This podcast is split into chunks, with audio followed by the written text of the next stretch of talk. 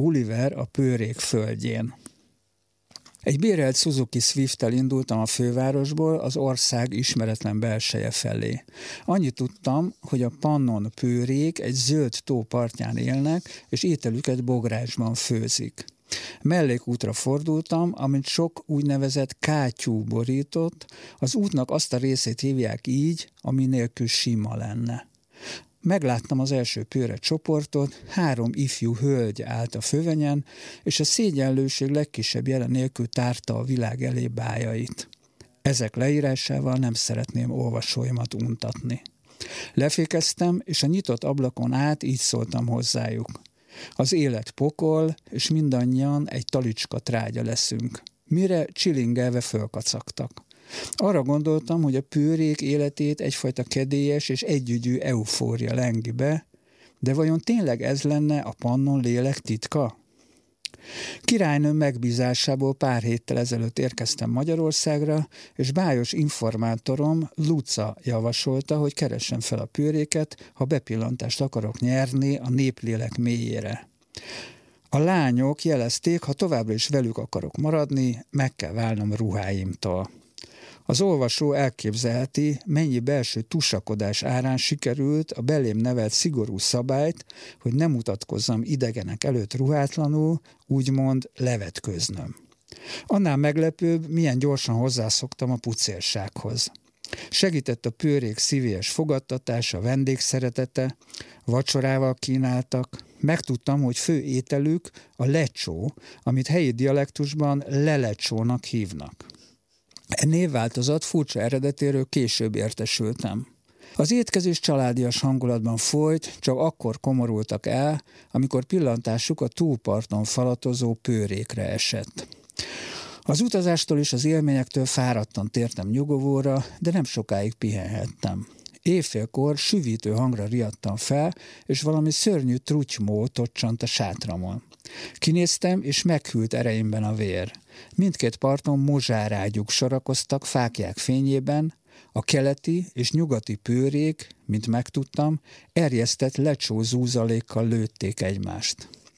Szerencsére reggelenként felfüggesztették az ellenségeskedést, és a következő napokban a beszélgetésekből kibontakozott előttem a pőrék históriája és háborúskodásuk eredete. A pőrék annak idején a hét magyar törzsből váltak ki, akkor még csupaszi töhötömöknek nevezték magukat. A tópartra érkezve egyetlen ezüst pontjért vásárolták meg a földet a vizitótoktól, és sokáig békében mesztelenkedtek a vizenyőkkel. Később az elnyomó textil monarchia elleni harc kovácsolta össze őket, kikiáltották az önálló pucér köztársaságot, de az egységet belső visszályok dúlták szét, és több részre szakadtak.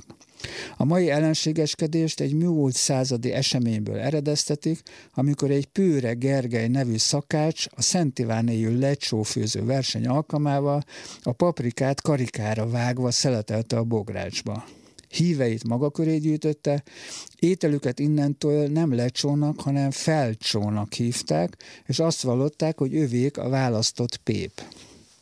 Aki hosszában aprít, hirdette pőre, az ördöggel cimborá.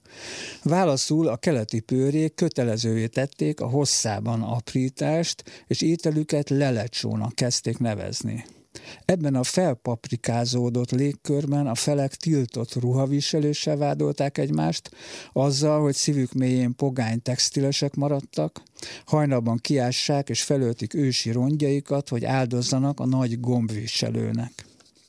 Kötelességemnek éreztem, hogy diplomáciai képességeimet latba vetve megkíséreljek gátat vetni a további értelmetlen gyűlölködésnek. Találkozót kértem a pőre vezetőktől, és fölvetettem, hogy a további véráldozatok elkerülése véget mostantól a lecsóba kerülő paprika egyik részét vágják karikára, másikat szeleteljék hosszában, és az új ételt nevezzék középcsónak. Javaslatomat mérsékelt lelkesedés fogadta. A következő napokban fagyossá vált körülöttem a levegő.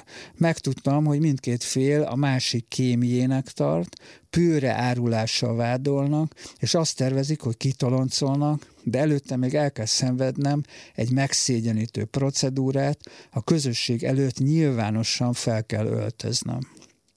Egy augusztusi reggelen titokban szöktem el a pőrék földjéről, sűrű könyhullatások közepette.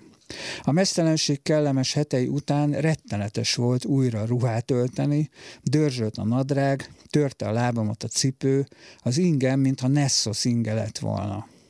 Otthon első utam Lucához, kedves informátoromhoz vezetett, Mielőtt leültünk volna, megkérdeztem, nem zavarja-e, ha levetkőzöm, és úgy számolok be kalandjaimról.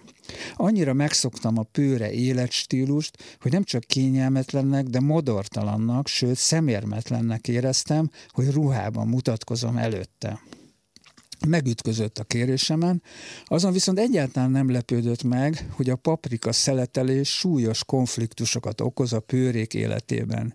Régi dilemma ez magyarázta, amit a híres hazafias költő Ínyes Gyula is megénekelt a Haza a Bográsban című versében, a karikára szeletelt paprikától a lecsó egészen lesz finomabb, ha viszont hosszában cikkejezik, a paprika szeletek őrzik meg friss zamatukat.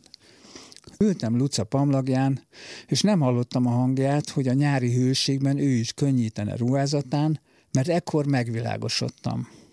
Nem holmi gasztronómiai hóbortról vagy hisztériáról van itt szó, hanem egy mély filozófiai problémáról, amit a pannon képzelet a lecsó főzelék fenoménjába transponált. Két démon háborúzik a szitja lélek mélyén, az egyik az isteni égi lecsóban hisz, a másik a paprika, vagyis a rész érdekeit nézi a bogrács totalitással szemben. Felfedezésemet haladéktalanul megvájbereztem Erzsébet királynének, aki a parlament összes tagjával együtt tűkön ülve várta jelentkezésemet.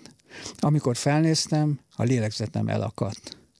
Most leírhatnám Luca csípőjének kecses ívét, mezítelen bőrének mósus illatát, de nem akarom olvasóimat untatni.